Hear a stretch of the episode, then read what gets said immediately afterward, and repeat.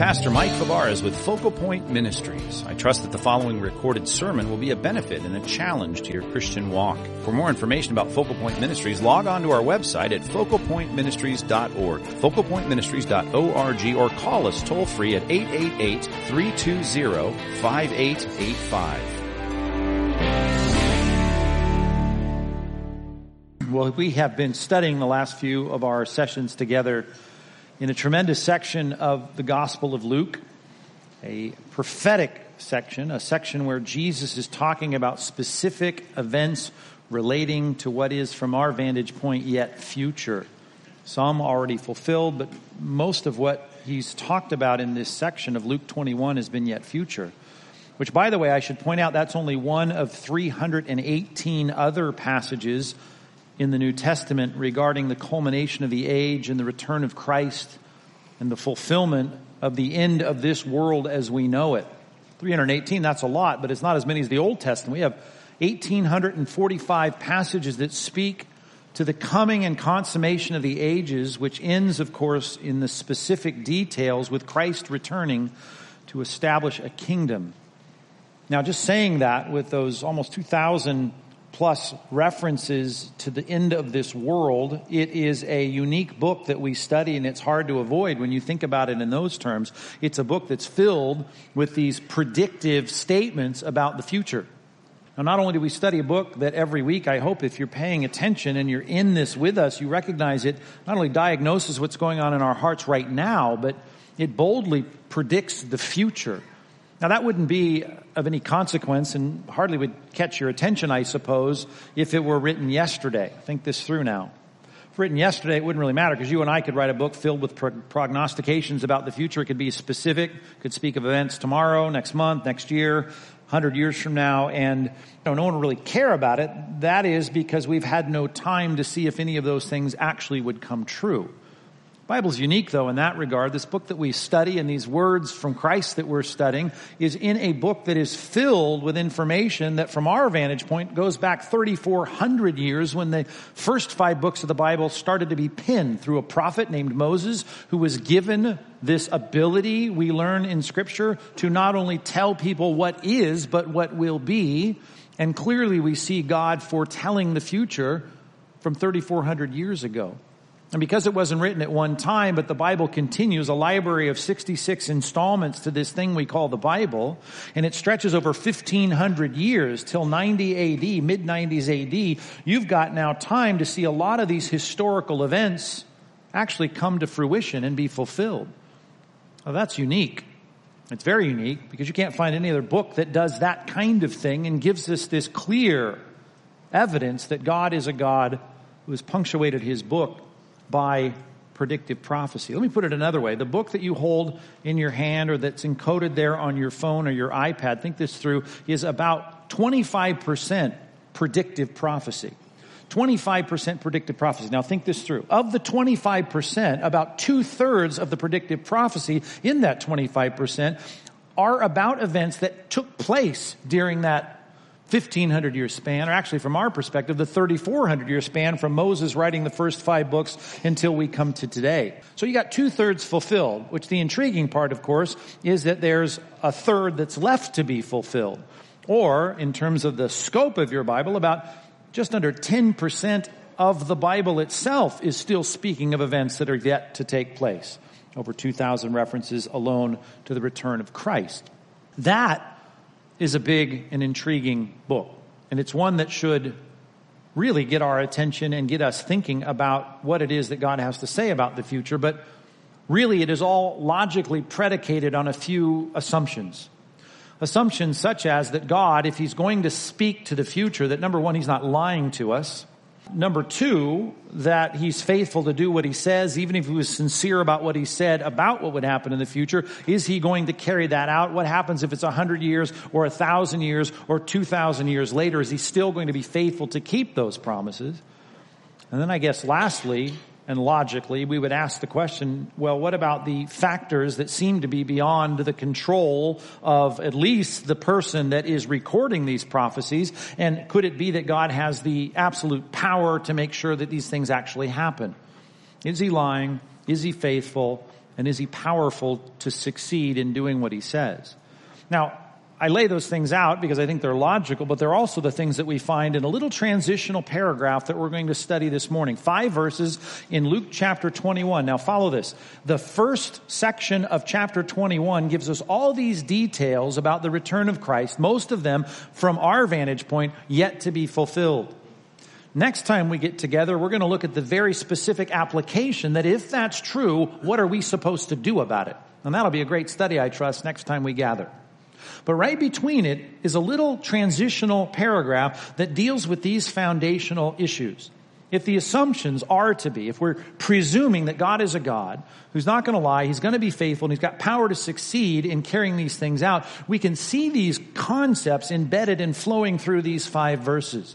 And they're rather shocking, really, if you think of Jesus as a mere man, if you think of Jesus as just a prophet the way it's worded is quite shocking. So let's look at it, let's understand it, and let's realize that everything about your reaction to biblical prophecy is going to hinge on what we see in these five verses. Really, logically, they should hinge on the things that we'll discover here today. So follow along with me. If you haven't turned there already, do a lot better in this kind of message if you get your eyeballs on the text. Call up Luke chapter 21, verses 29 through 33. And he told them a parable. Look at the fig tree and all the trees. As soon as they come out in leaf, you see for yourselves and know that the summer is already near. So also, when you see these things taking place, all the things he just talked about, first 28 verses, you know that the kingdom of God is near. Truly, I say to you, this generation will not pass away until all has taken place. Heaven and earth will pass away, but my words will not pass away. That's a big statement.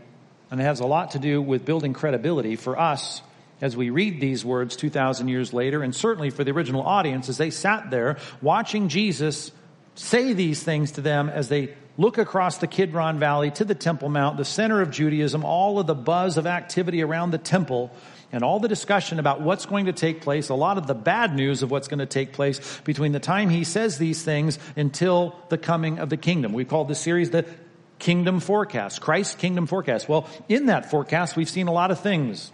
And it ends well, but really there's a lot of things in between that are really bad. And a forecast that continues to get bleak and gloomy and darker the closer we get to the coming of the kingdom. And then as the kingdom is about to arrive, all these horrific things on the earth, as Matthew 24, the parallel passage says, things that are a kind of tribulation that hasn't taken place on the earth, nor ever will there be. This is the worst of times that we see as a prelude to the redemption of Israel at the end of what we would call the Great Tribulation. Let's understand this beginning with the parable of the tree or the trees. And let's try and see if we cannot, from the outset of this passage, see the connection to the last thing I said was the logical foundation of having any kind of respect for the predictive prophecies of Scripture, and that is that God is able, that God has power, that God is in charge and able to carry out what He says. Now, Here's how firm Jesus is about the things that he said. He said basically the kingdom is coming, but as a prelude to the kingdom, you've got all these bad signs that are going to come. It's going to be great distress upon the world, great foreboding, a lot of people freaking out, the stars, the moon, all that's going to happen. He says these two things, the prelude, the signs before the coming of Christ, and the actual coming of Christ, the redemption of Israel, the establishment of the kingdom, these two go together like the blossoming or blooming of the leaves on a tree before summer. And when you see that, you know that's coming. As sure as night follows day, you know those two things go together. And he says the thing that you've experienced is a faithful succession of leaves coming on a tree and summer coming after it. That kind of hard connection between those two things. You can know that what I've just talked about, all these signs, certainly are going to precede the coming of the kingdom. It's as sure as your experience in nature and the trees in the field. That is a statement that is not only emphasizing what we're going to end with in verse 33, and that is the authority of his words, but it presumes the fact that God is one who, just like, if we want to be technical, has encoded within the protein molecules of trees to know what to do and when to do it as it relates to the seasons, that there's a God who is actually orchestrating and is actually over and commanding and powerful enough to administrate the future events. In other words, when we look at the prophecies of scripture, The reason I can read them and walk away from them with a kind of confidence that they're going to happen is because I am to recognize, certainly from these words, this illustration, and the rest of scripture, that God is sovereign over future events. And that's a biblical word for us to grapple with this morning. Jot it down if you would. Number one, you, you and I should be impressed with God's sovereignty. Not just his sovereignty and being able to encode what trees should do before the summer comes. Not only us being able to recognize, as he says elsewhere, that here are things in nature that are inextricably bound and you can read one about the future based on the present reality of another. We're not just talking about those things. But that kind of sovereign authority really goes in the future as it relates to a God who can not just foresee the future, but has authority over the future. And if that sounds like a pretty complicated way to put it, let me clarify it very simply by turning you to the Old Testament book of Isaiah. Let's look at a few passages here in the heart of the message of Isaiah to the people in Judea of the Old Testament. Let's turn to Isaiah chapter 46. Call this text up, turn to this passage, Isaiah chapter 46, and let me make it very clear that God, the God that we claim is sovereign over the future, can break into time and space and tell his prophets, here's the reality. I want you to say this. I want you to record it or have God incarnate himself stand on the Mount of Olives and say, here's what's going to take place. And here's the sequence. First this and then that. That kind of inextricable connection, he says, you need to understand comes down to the fact that God is involved in all of human history as a sovereign, a potentate, one who is over all things. And when I mean sovereign about the future, I don't mean he looks ahead to see what's going to happen and then he says, hey, I've been there and back, I know what's going to take place. I certainly affirm God's omniscience. But I'm not talking about his omniscience, I'm talking about his sovereignty. Let's illustrate that in the way that it's described in Isaiah chapter 46 verse 8.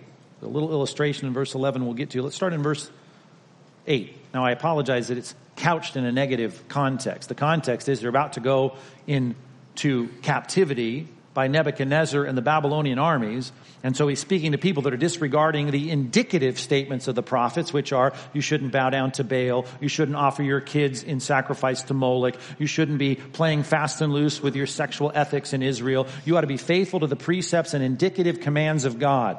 And he says the reason you should know that is because God is sovereign over the future and has let your prophets know about things in the future. It is the sign of prophetic material that God can see the future and you should know that because the predictive statements of the prophets have always come true. And so he says to the transgressors, remember this and stand firm, verse 8. Recall it to mind, you transgressors. Remember the former things of old. For I am God. That's that statement. I'm over all things. I'm the powerful one. I'm the potentate. I'm in charge. There is no other. I am God and there is none like me. Okay, the exclusivity of God's power and authority.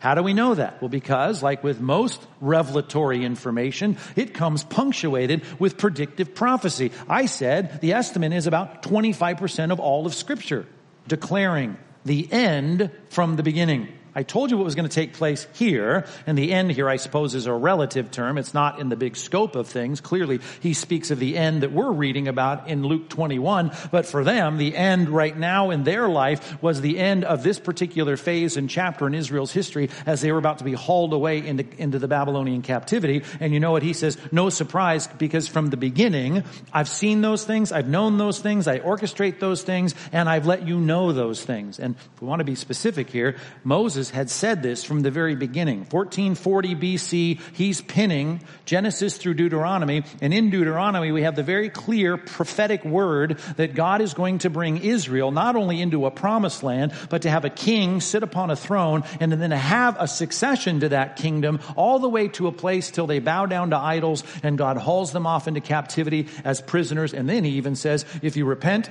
I'll bring you back to the land. All of that predicted. And they've been reading this. They've been, they've been cutting their teeth in Sabbath school on reading those texts. And he says, you should know that I've known the end from the beginning. I don't only know it, I declare it from ancient times, things yet not done. Saying, I watch the tape and I know what's going to happen. No. My counsel, look at that. My counsel, as I sat around and decided what to do, that's what sovereigns do. Potentates do that. They sit down as a sovereign and decide how this is going to work out. My counsel shall stand and I will accomplish all of my purpose. Now I know you're going to throw a flag on that play. You're going to raise your hand and go, what about all the bad stuff? I thought God was good. Wouldn't he only plan good stuff? That's a different sermon and we've dealt with those things. And I understand that causes a problem when we ever define sovereignty the way the Bible defines sovereignty. I understand that is a difficult topic. We call it in theology the subheading theodicy. A theodicy is trying to figure out in our theology how God retains his holy nature and yet utilizes evil in his plan for good. We recognize the evil has the immediate cause of rebellious agents, people like us or demons and Satan himself. And yet God says in all of that tapestry, I work this together after my own counsel and plan so that I bring about something that at the end brings glory to me. Even the bad stuff works out to paint the picture that I wanted to paint. And so we see in the prophetic word of God. He lays out what's coming in the future because he is someone who's orchestrating this. I don't know how you define sovereignty, but you got to look at it as more than being omniscient about the future. It's about God being the orchestrator, the administrator of the future. My counsel shall stand. I shall accomplish my purpose. Now notice specifically, I talked about Nebuchadnezzar being the real concern here. Calling a bird of prey. Here's the illustration. A bird of prey from the east. Guess where Babylon was in relation to Israel? Certainly to the east, you've got this problem, this bird of prey, this king, the man of my counsel from a faraway country. I have spoken, I will bring it to pass, I have purposed, and I will do it. Now, here's what we learn about prophetic statements in the Bible. God will bring it to pass. And it's not just that Jesus is looking ahead and saying, ah, I see in my crystal ball, this is what will take place.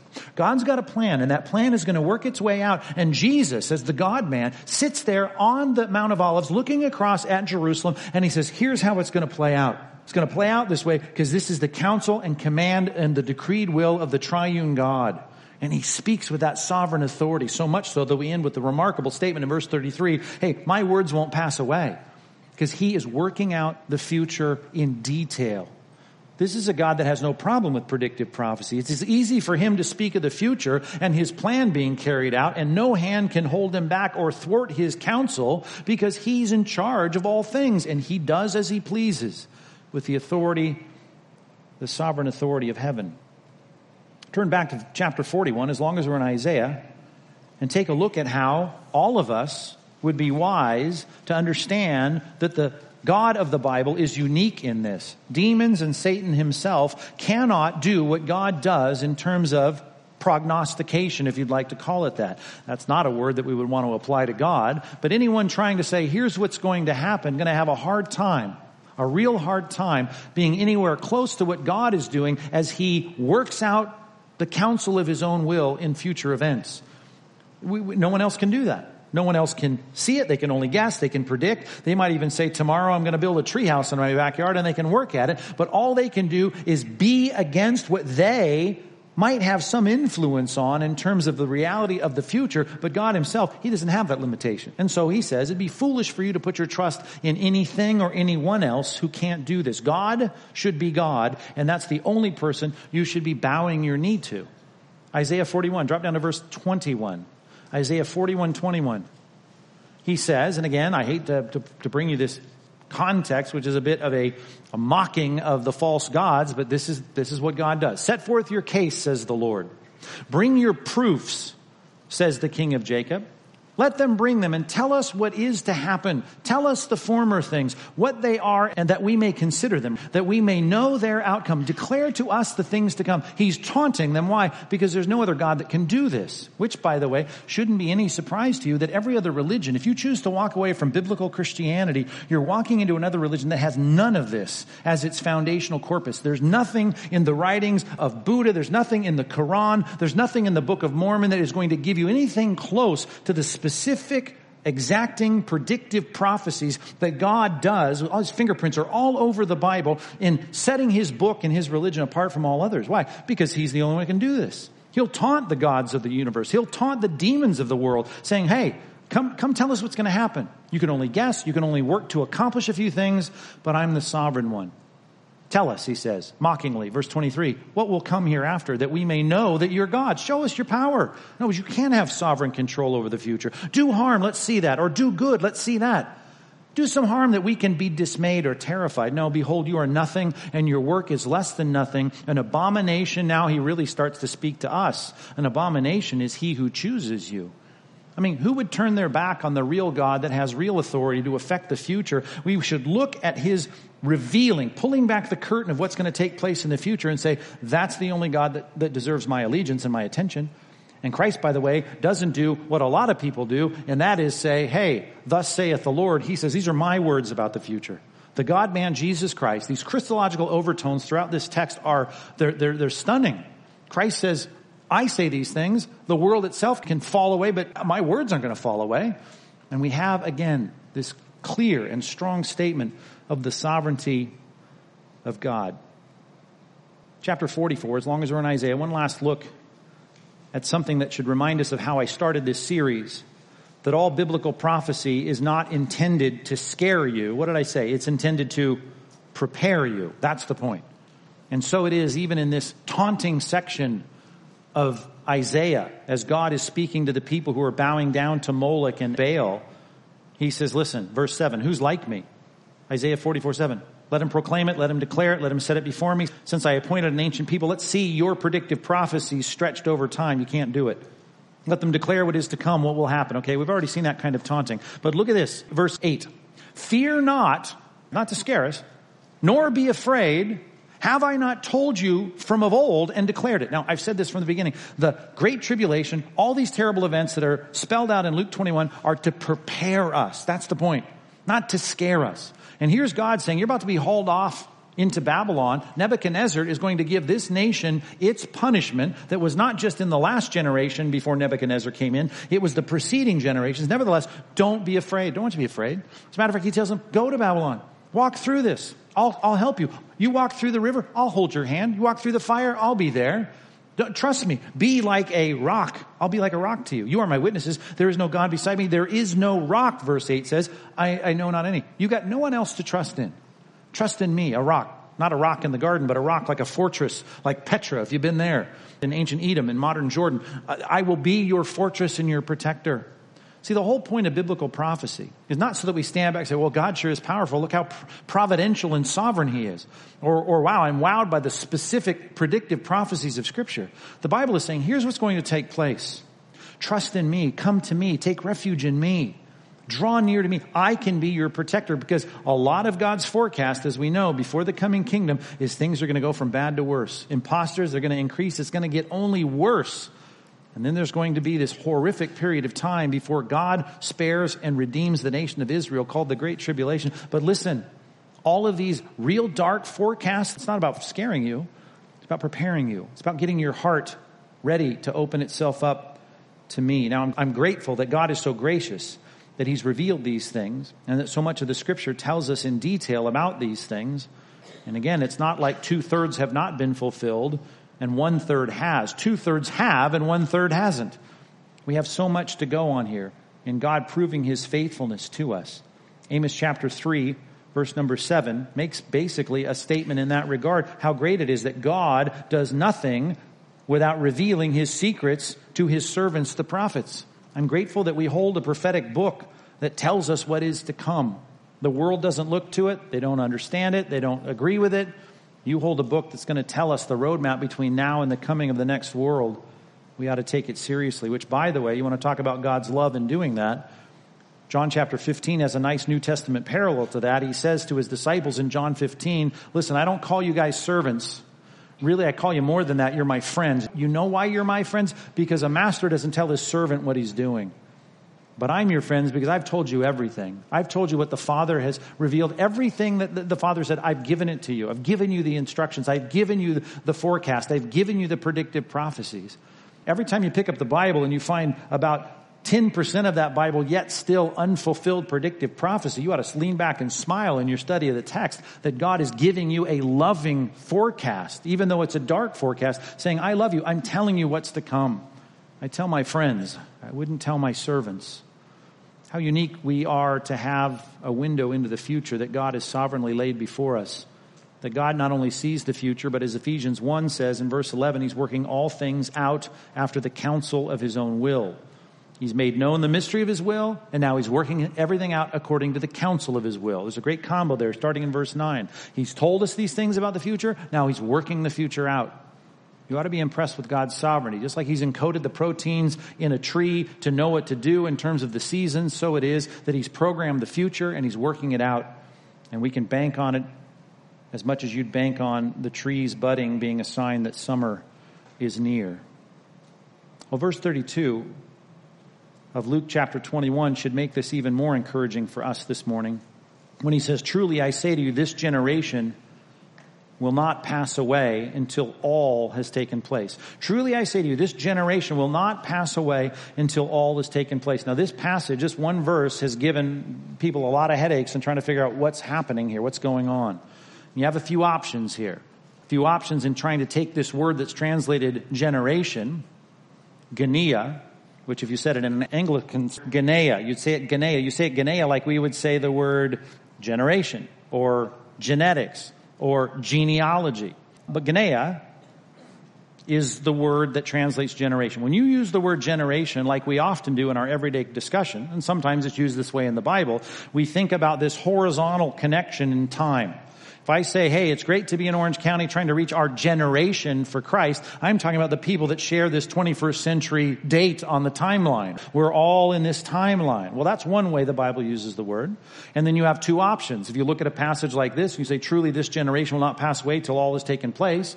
A lot of people would say, we must be talking about that generation, this generation, the generation that Jesus was speaking, and that's the first generation. In other words, in the first century, in 30 or 33 AD, Jesus says these things and he's saying, none of the stuff that I've talked about is going to be delayed. In this generation, it's going to happen. And so people walk away from this text and they say, well, this must be that all these things were fulfilled in the first century. And if you really take the entirety of this, we'll call you a preterist. And that means everything that you see in the Olivet Discourse you think is already happened in 70 AD when the Romans came in and destroyed Jerusalem. And you'll look at the book of Revelation and the connections to the book of Revelation. You'll see everything from chapter 6 to chapter 19 already taken place, or at least to chapter 18 already taken place. It's all been fulfilled. Preterism. Preterism means it's all past. That's one way to look at it. Other people say, no, I'm a futurist. And that means I'm looking at this thinking I can't believe all these things have taken place because things like verse 27 speak of Christ coming on a cloud with power and great glory. I don't think that's happened yet. And if you say I don't think that's happened yet, I think you're right. I don't think that's happened yet. And I think there's great tribulation that's never been on the earth since that time or ever. I don't think we're talking about 70 AD and the battle for Jerusalem. I think you're right. So then they'll say, well, that horizontal definition of the word generation must not be the first century. It must be whenever those end times things are going to happen. Oh yeah, sure. Jerusalem was destroyed in 70 AD, but there's going to be some other kind of destruction. There's going to be some, some other kind of terrible tribulation. There's going to be the signs and the stars and the moon and the sun. There's going to be uh, distress on all the nations and great perplexity, as it says in the passage, foreboding that's coming upon the world. All that's future. So we're going to say that generation, whether it's the 21st century generation or the 22nd century generation. And then it's a statement that says, well, I know that that last generation not going to pass away till all of this happens. So that would be a statement of saying, well, tribulation is going to be bad, but not everyone's going to be dead. They're, that generation is going to survive. Genea could be used that way, or Jenny as we would say it, anglicized. There's another way that the Bible uses this. I think I looked up 12 or 14 different examples of this in, in the New Testament Greek, and that is the word Genea is used as groups of people that can be from all different times. In other words, we see this discussion about an evil generation. And we're not just talking about the one generation in a horizontal timeline. We're talking about people of the, that share the same commonality of being in a particular group. The bad people, or even the good people, can be called a generation. That, if you're going to look at a line that's horizontal, you're going to compare this to circles. You can draw a circle around a group of people that share some common characteristic and say, there's a generation. And I, at least 14 examples of that in the Greek New Testament. There's another way to define this. Matter of fact, if you open up the BDAG, we call it, stands for Bauer, Danker, Arndt, and Gingrich, the most authoritative Greek dictionary, lexicon of the New Testament and ancient literature, you're going to find the way that it immediately starts to define this word, genea, or genia, or genetics, or genealogy, or generation. It doesn't speak of a horizontal line, it speaks of a vertical line in time. It speaks, I mean, just read from the lexicon, as technical as it may sound, a term relating to the product of the act of generating and with special reference to kinship, frequently used of familial connections and ancestry. Can you see the vertical line there? Generation, those descending from a common ancestor, a common ancestor. That goes through time.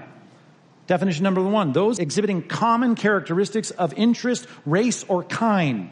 Common characteristics in terms of are you a good person or bad person? That circles. Common characteristics of one time in a timeline, that's the horizontal timeline. We're all in the same generation. Or we can say we're all in the same generation in a vertical sense, going back in ancestry. Now I'm going to say which is the best that fits the context. Not only our context of thinking about it from a 21st century perspective, but the original context. People that were listening to Jesus talk about, what was he talking about? Armies surrounding Jerusalem. Jerusalem's what? The capital of Israel. The temple, the center of religious Judaism, having not one stone left upon another. Having all this stuff going on so bad that you don't want anyone to be there when it happens because you're going to have people running into the hills and I hope it doesn't happen. I hope there's not nursing mothers. Okay, you, the people are going to be decimated. Oh, and all the preceding discussion about you, the Messiah, the King of Israel, and that's going to be the title over his head, being crucified, being rejected, being whipped, being beaten, being delivered over to death. Now, all of these things have preceded this conversation, and so they sit a day before Jesus gets betrayed in the garden.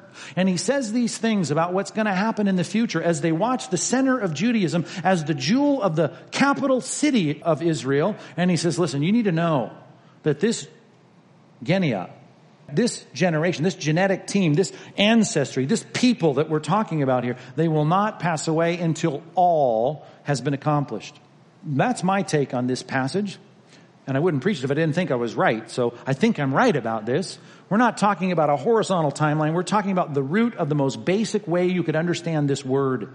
And that is dealing with a common characteristic of familial connection and ancestry. The question would be, what's going to happen to Israel? Is Israel going to make it through all this? Everything about Israel looks like it's on the chopping block. Is it over? Maybe the, if you know theology, the replacement theologians are right. This is the end for Israel. Going to wipe them off the map. Well, then I open up my Bible. And if I'm not a preterist, then I look at, for instance, the book of Revelation, and I see things about 144,000 Jews, 12,000 from each tribe. You mean Manasseh and Naphtali and Ephraim? They're all going to be a part of this? Oh yeah, they're all listed there. What are you talking about? All Israel's back on the on the table? You're telling me that there's a, a, a, temple there it talks about in the book of Revelation? You mean this whole thing is functional and God's still working with Israel? And you open up the book of Romans and you look in verse ch- chapter 11. You say, wait a minute, you got these people that are enemies because they reject the gospel, enemies as it relates to the gospel and to Christ, but in terms of the promises to their forefathers, they're still beloved? You mean someday they're going to take those th- those people and you're going to graft them back into the nourishing root of this, this olive tree. They're going to be natively again in the good graces of God. You mean that the call and the gifts are irrevocable and God's going to somehow bring them back in? Yeah, I think that's exactly the time to say this statement. If not, I don't understand why this statement is here. Other than to say it looks really bad for Israel, but you know what? Israel, this generation, not going to pass away until all of this has taken place, including the coming of the kingdom, which, by the way, plays prominently in Revelation chapter 5 through 19. As a matter of fact, you have no reference to the church in that section.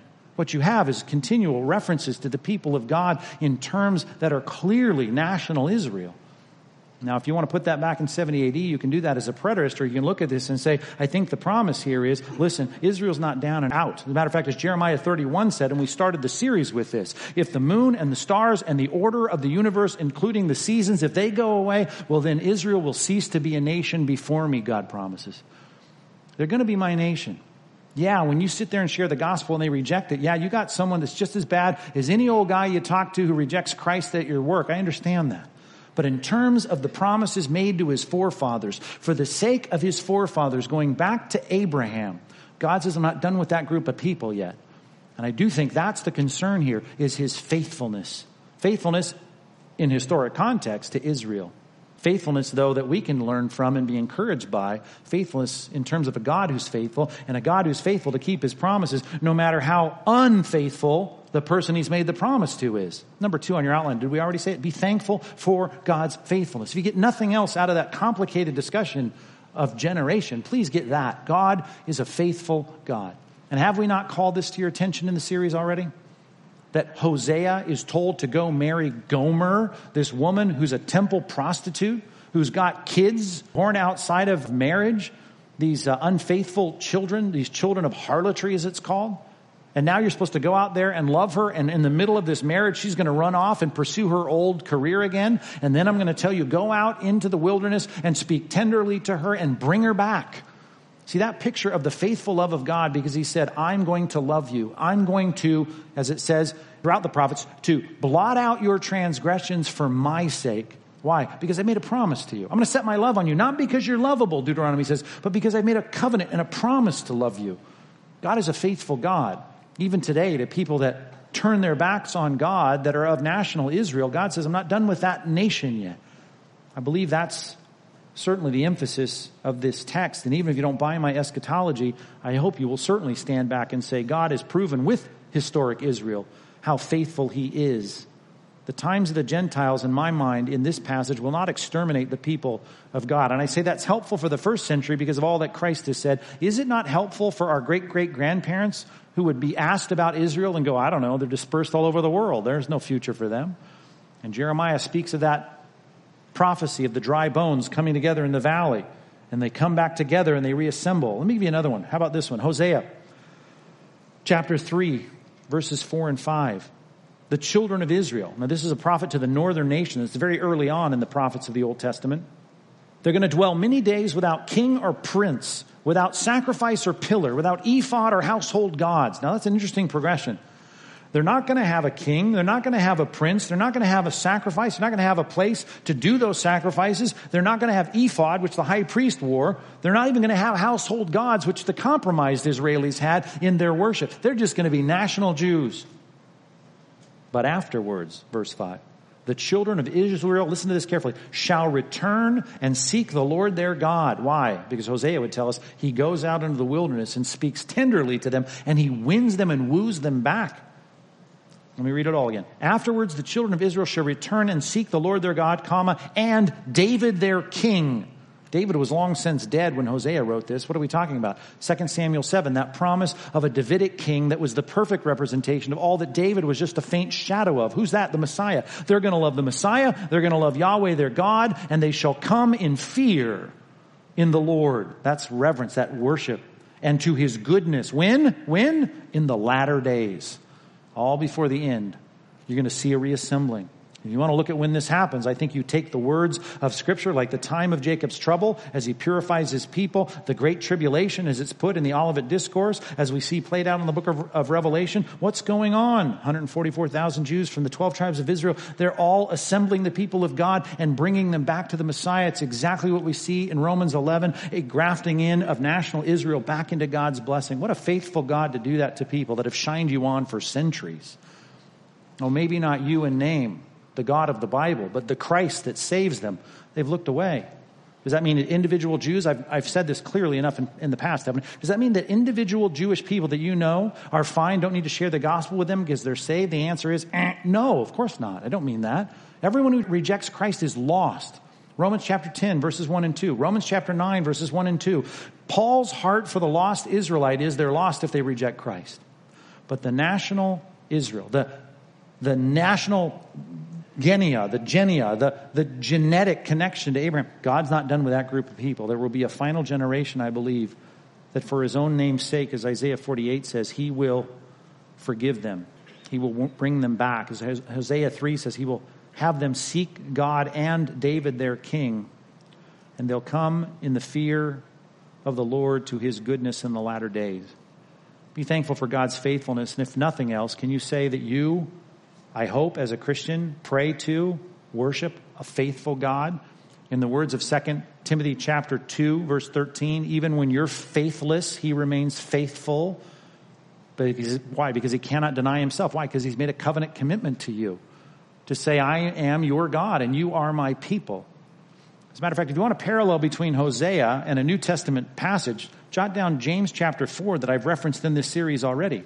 And that is that we as Christians, when we become worldly, we may not bow down to Baal. We may not sacrifice our kids to Moloch, but you may be sacrificing your kids to what every other parent in Orange County sacrifices their kids to. And you may be bowing down to a lot of the materialistic things that every other Californian's bowing down to. And when you do, the Bible says, listen, you ought to wake up to that. Friendship with the world, hostility toward God. And what you need to see, and he calls them adulteresses, it's time to come back. Here's the best and brightest spot in James chapter 4. Draw near to God, and he'll think about what to do with you. Is that what it says? Draw near to God, and what? He'll draw near to you. You've kind of scooched your way down the bench moving, You used to love God, You used to love His Word, You used to share the gospel, You used to pray every morning, You used to be on fire for God. But you started to be like those Laodicean. You're getting colder and colder. And a good sermon and a good book and a, and a, and a good quiet time in the morning, if you ever might get to that as a, as a lukewarm Christian, might get you to the place of going, wow, here's the promise of God. I've really slid a long way from Him. But if I draw near to Him right now, the promise of Scripture is He'll draw near to me. Here's a faithful God who says, come on, Purify your hands. Purify your hearts. Wash your hands. Purify your hearts. Draw near to me. Humble yourself. I'll exalt you. Just like Israel as a nation, the macrocosm of a national paradigm, looking at your life. If you've strayed from God, you walk into church this morning and there's been some stuff in your week that you think, wow, that's not what Christians should do. The faithfulness of God is, I'll keep my promise. And here's a promise for you. Confess your sins, and He's faithful and righteous to forgive your sins and cleanse you from all unrighteousness. 1 John chapter 1, verse 9. How important it is that you call on a faithful God and say, Man, I've got to draw near to you, confess my sins. You want to talk about the fidelity of God to his promises. God has been faithful to a generation, and by that I mean an ancestry that will not pass away. He's got that all on his timetable. I talked about the first century. I, I, just, it's amazing now. It's easy for you in the 21st century. Yeah, they got F-18s, they got bombs. They'll be fine. That, that's not what your great great grandparents were saying. I mean, they couldn't think about God still reassembling Israel and getting them ready for a great messianic revival. But the Bible, I believe, makes that clear. Verse 33, I've already pointed this out. What an incredible statement that Jesus, sitting there with sandals and brown eyes and a beard and growing out of his chin, could say something like this Heaven and earth will pass away. Talk about Israel not passing away. Heaven and earth could pass away. But my words, I'm making a promise right now, including that Israel won't pass away and that all these things are going to take place just as I said in the sequence I said them. My words aren't going to pass away. Jot this number down 417. 417. That's a lot of times. I mean, know the Bible's a big book. And this is just these particular words. 470 times the prophet said this. Thus says the Lord.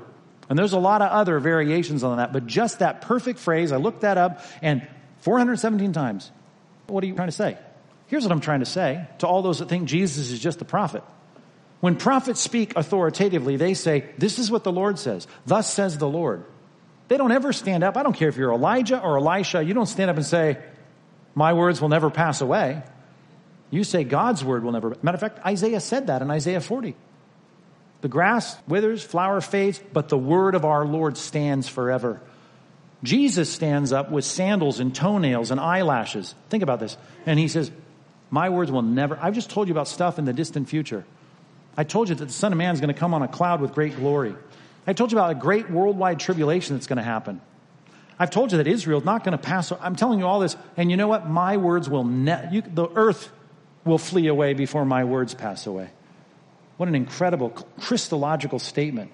If you're still thinking that Christ is just a prophet, which most of the fastest growing religion religionists, I should say, in the world still affirm. Oh, Jesus, you can have your Jesus. He's in our pantheon of prophets, but that's all he is. He is God incarnate. No one makes statements like this but God.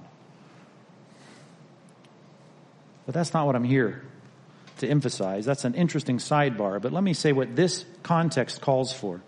When Christ stands up and says, I've told you stuff about the future, but let me tell you this.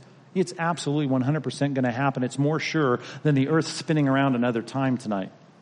Then you and I ought to walk away from this passage saying, I am confident in the predictive prophecies and promises of God. Jot that down. Number three, be confident in God's promises.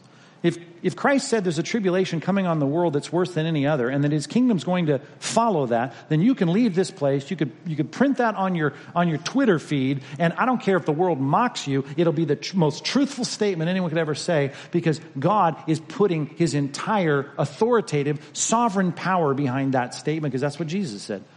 The world can pass away. This is going to happen. This is going to happen. You can be confident in it. Why? Well, let's get back to predictive prophecy. 25% of scripture is predictive prophecy. Two thirds of it has already happened because 1500 years of biblical history has recorded it with a big gap in the middle of 400 years between Old Testament and New Testament. And what am I proving by that? Christ, every time he makes a promise, every time that the Old Testament makes a promise, every time the angel of the Lord makes a promise in the Old Testament, what do you have? You have it being fulfilled the messenger, the, the Christ himself, I believe, the pre incarnate Christ, making statements about the future, it comes true.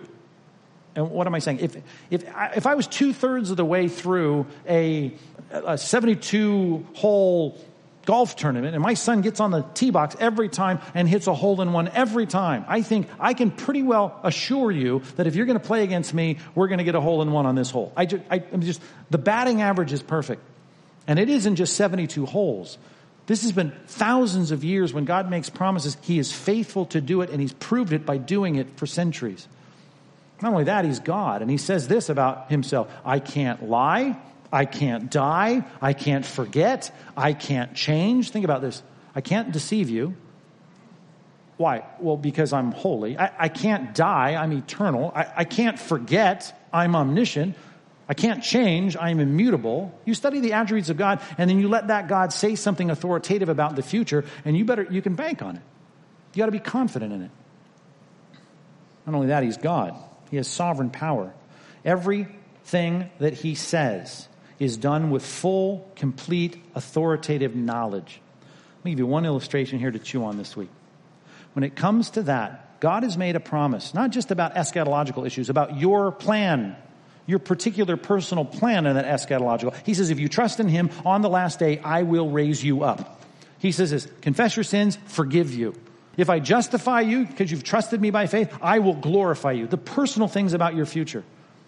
You need to know this. Every time God makes a promise, because he's fully omniscient and fully sovereign, as one writer put it, and it's so good, and I'll just exploit it. It's a great illustration.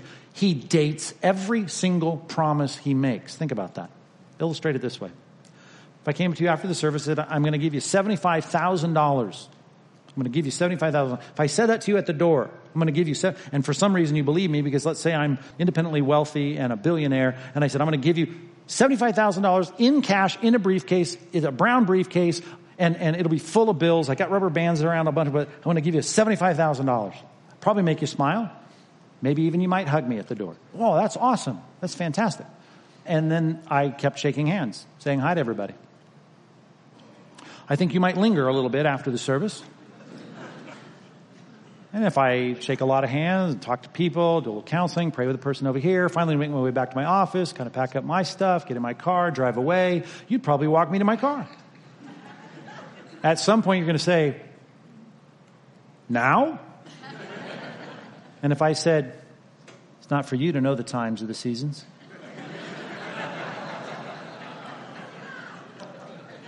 I'll bet you'd be kind of bummed about that.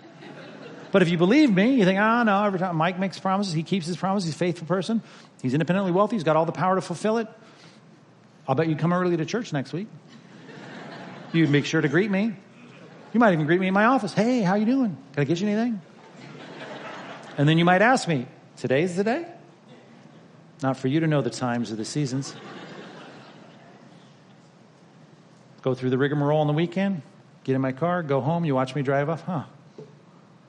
Well, you've told all your friends now. Now your friends are starting. Did you get your 75 grand from Pastor Mike? No, not yet. Summer rolls around. September, Christmas time. You're at the Christmas Eve service. You might start to hate me. And if every time you say, is now's the time, go, not for you to know the times or the seasons. How many times could I tell you that before you get really frustrated with me? And let's say it's three Christmases from now. And you meet me, you meet me at the door. Christmas Eve, you're shaking my hand. And I smile at you. like I'm a generous person about to give you 75 grand, you probably, no, you're not going to do that. Why? Because I didn't, I didn't give you any date. And because of that, it's easy for you to be dissuaded and discouraged. But let's say this.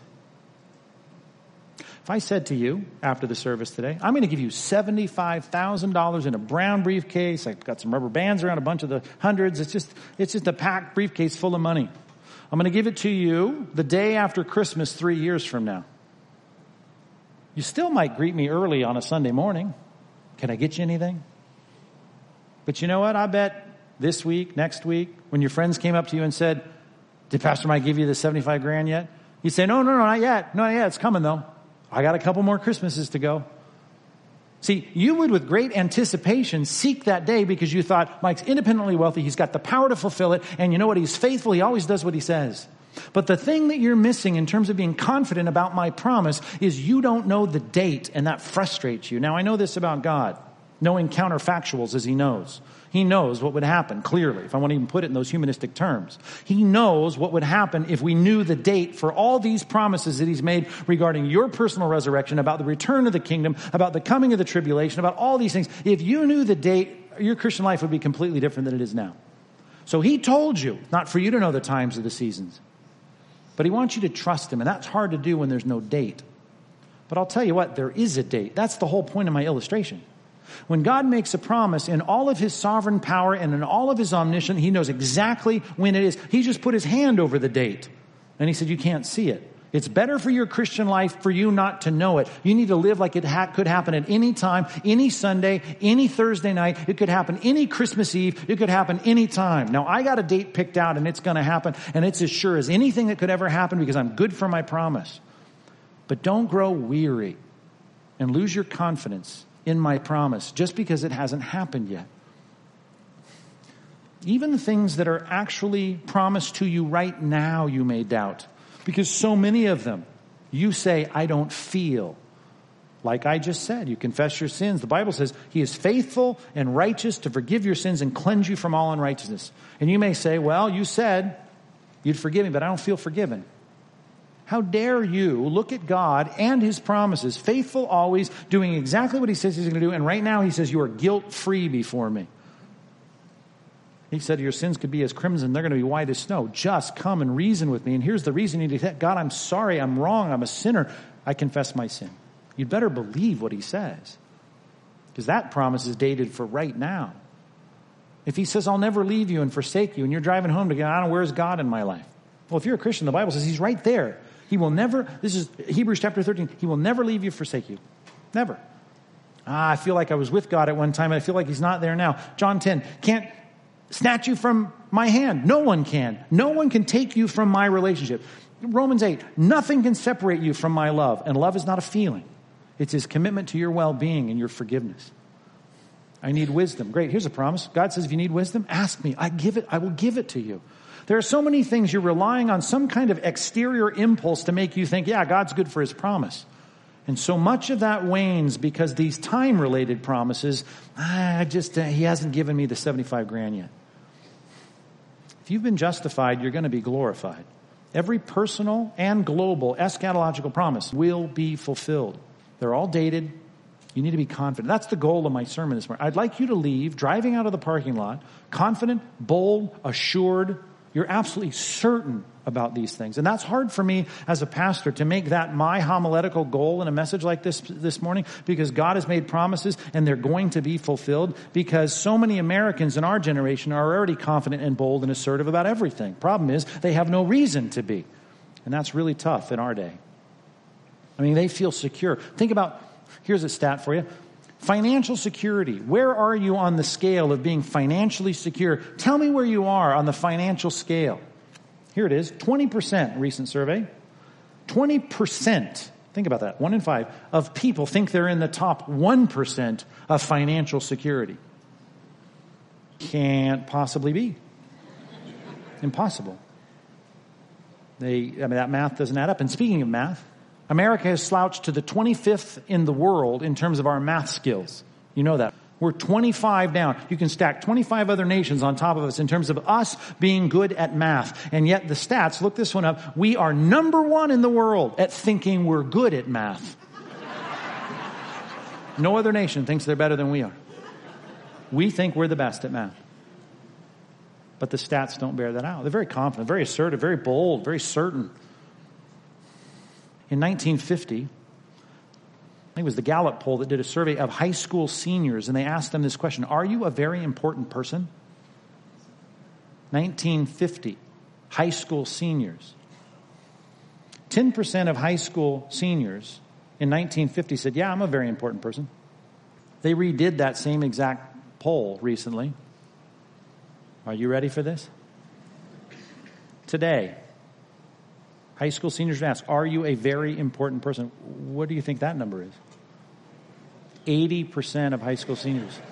You bet I am. It's what my mom's been telling me my whole life, at least. and I'm dumb enough to believe it. All I'm telling you is, I preach to a generation where everyone's been taught, sure of yourself. Think about parents lying to their kid, you can do whatever you want. You can't. I mean, think about that. You cannot do whatever you think and want. There's no possible way. We lie to a generation of people. Be all you. We think of ourselves so like, if I'm going to be loved by God, of course it's because I'm lovable. If I want to be forgiven, because of course who wouldn't forgive a guy like me? This is how Americans think. And all I'm telling you is I'm trying to make you bold, confident, assured, not based on some fantasy of your lovability, your, your greatness. I don't want you to be confident in yourself. Yes, one of my favorite passages. Proverbs 28 1 says, The righteous are as bold as a lion. Proverbs 28 1. But you know what? I can assure you this in the scripture, the righteous are not bold because they are confident in themselves. They are absolutely in Scripture, undeniably bold because they trust in the promises of God, humbly trust in the promises of God. They know that if God said, confess your sins and you will be forgiven. Draw near to me, I'll draw near to you. You embrace me by faith, I'll be your adopted father, you'll be my adopted son. That's what the Bible teaches. And you know what? Bold, confident, assertive Christians trust humbly in those facts. I'd like you to leave today that way, but not confident in yourself, but confident in a faithful God who's extended to you a set of very reliable promises. As Peter said, they're very great and precious promises. I know the world has been promised a lot of rocky, terrible, gloomy times, but He didn't destine us for His wrath. He's promised us His salvation. Trust in Him and leave boldly assured in the good promises of God. Let's pray. God, help us in a day when so many of our contemporaries have been confident in themselves. They have deemed themselves faithful. And yet, as Christians, we recognize the great promise of Scripture that all the promises of God, as Paul said, are yes in Christ. Christ has fulfilled every requirement so that the Father gives to the Son, and we are recipients because we are in Christ. What a great biblical truth that I know that I will be redeemed. I will be in my body resurrected. I will be ushered into the kingdom. Not because I'm going to stand there saying, Yeah, I deserve it. Yes, I've earned it. Yes, I'm so lovable that God, of course, loved me and didn't reject me.